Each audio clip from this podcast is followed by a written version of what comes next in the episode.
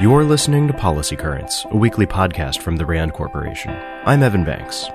And I'm Deanna Lee. Every Friday, we bring you new insights from RAND's latest research and commentary. Today's April 1st.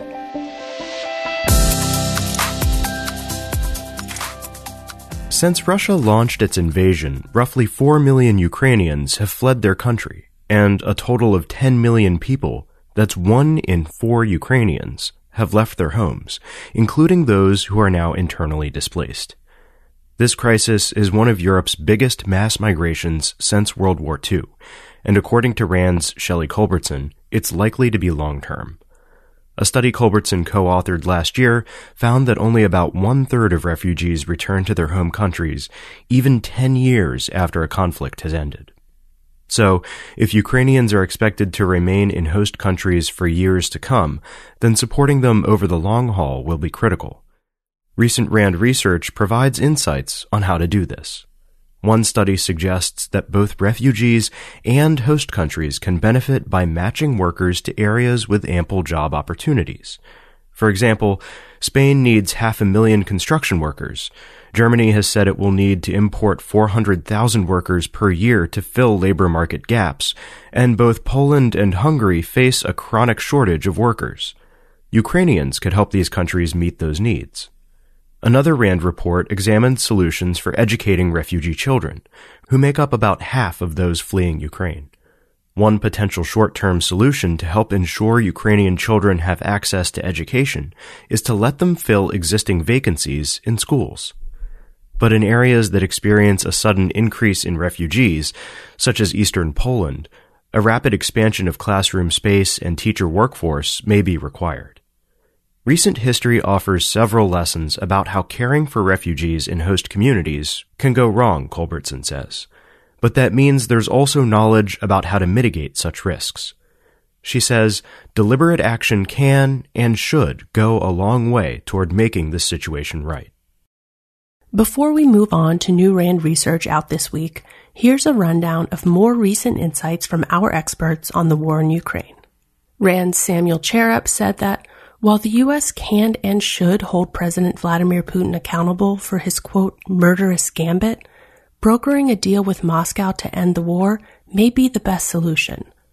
This may be the only way that the U.S. can achieve its short-term goals, denying Putin a victory on the battlefield avoiding escalation of the conflict, and limiting its humanitarian and economic costs, as well as its long-term objectives, namely ensuring international stability and reducing the potential for future regional conflict. Quote, However distasteful it may be to reach a compromise with Putin after the carnage he has unleashed, the U.S. should work to secure a negotiated settlement to the conflict sooner rather than later, Charap says. The BBC World Service recently announced that it was restarting its daily shortwave transmissions to Ukraine. RAND's Benjamin Sacks calls shortwave radio an enduring tool in the global fight against disinformation. It can't be hacked or bombed, and it's notoriously difficult to jam. Shortwave has proven time and again, Sacks says, that it can provide reliable information when and where that information is needed most in authoritarian regimes, in human disaster scenarios, and in wartime. The US shortwave station, Radio Free Europe Radio Liberty, may even want to consider following the BBC's lead in restarting shortwave services to Ukraine. Sacks and co-authors Abbie Tingstad, Stephanie Pezard, and Scott Stephenson discussed their research on governance in the Arctic and explained how the war could break down long-standing cooperation in this critical region. One concern is the potential for conflict to spill over into the Arctic. The far northern region could be on a collision course toward becoming its own theater of war for the first time since the Vikings, they say. Additionally, increased civilian or military activities in the Arctic region could mean a greater chance of a collision, nuclear accident, or misunderstanding that could rapidly escalate tensions between Russia, Western Arctic states, and even China.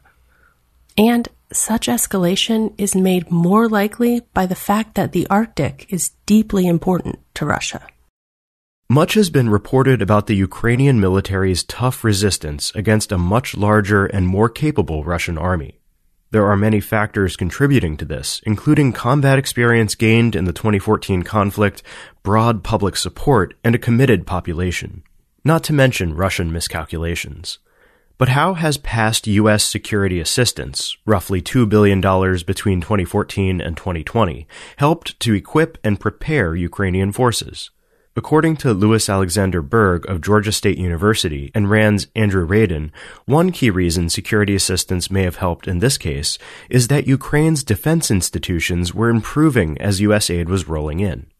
This suggests that U.S. security assistance could have a greater effect by focusing on institutions.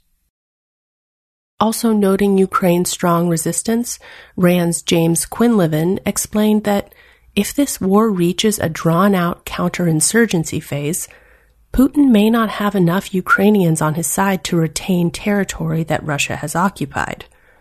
And Russians would need Ukrainian collaborators, many Ukrainians, in fact, to help rule, Quinlivan says. To read more about these topics and find all of RAND's latest insights on the war in Ukraine, visit www.rand.org slash Russia-Ukraine. A new RAND report out this week looks at what might make someone more susceptible or more resistant to truth decay, the diminishing role of facts in American public life.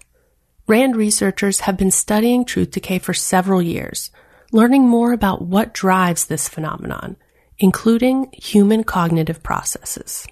This latest report examines some of those processes, looking at three cognitive biases availability bias, unjustified confidence, and in-group bias, and three reasoning processes, numeracy or skill with numbers, scientific reasoning, and magical reasoning, which includes holding a variety of superstitious beliefs. All of these cognitive processes may be implicated in truth decay, but to what extent? The authors conducted a nationally representative survey to find out.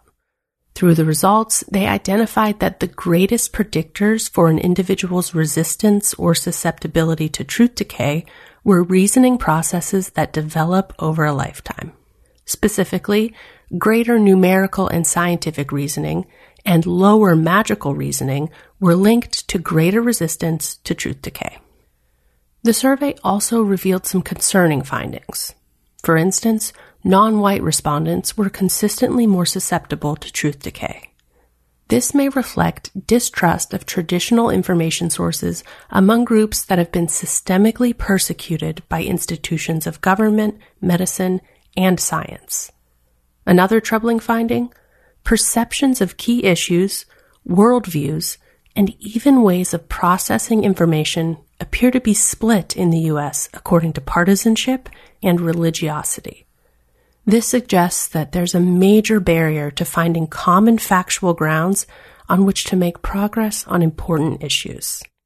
To learn more about this new report, the truth decay phenomenon, and what you can do to stop it, visit www.rand.org slash truth decay. Where you live has a significant impact on individual health and well-being. Environmental factors such as air quality, heat, traffic levels, and even how much greenery there is around you all contribute to quality of life. And these factors vary widely between communities. In the US, for example, communities of color and low income communities are more likely to be near hazardous waste facilities, have poorer air quality, and experience the effects of climate change. These disparities are not accidental. Historical policies such as redlining have had an enduring impact on urban neighborhoods. Redlining began in the 1930s, when the Homeowners Loan Corporation graded neighborhoods based on their perceived risk for home loan lending. Those designated as most risky, outlined in red on maps, were often inner city areas with majority black and immigrant populations. These redlined neighborhoods offered fewer opportunities for residents to accumulate wealth through home ownership and received less public investment. A new RAND tool combines historical data from the Homeowners Loan Corporation with information on present day environmental measures such as air pollution, traffic, and tree coverage, revealing some of the long term effects of redlining in more than 200 U.S. cities, big and small. To see whether your hometown is on the list and what the data says about environmental racism, visit RAND.org. Before we close the show today, a topic that doesn't typically get a lot of airtime wastewater. RAND's Douglas Yeung wrote recently about how expanding the national wastewater surveillance system could provide important data that can help track the spread of COVID 19. By tracking wastewater, public health officials could access information that shows where the virus is headed, not where it has already been, as is the case with other commonly used data points such as cases and deaths. Wastewater provides a true community level picture of near real time disease spread. The data is continually created, pooled, and anonymized, providing policymakers with specific and understandable indicators to inform when to reinstate or relax public health measures like mask mandates, depending on whether viral spread is increasing or decreasing. Having such data available could change the way the country fights not just COVID 19, but future pandemics too. RAND is a nonprofit institution that helps improve policy and decision making through research and analysis. For more on what we covered in this episode, check the show notes at rand.org slash podcast. We'll see you next week.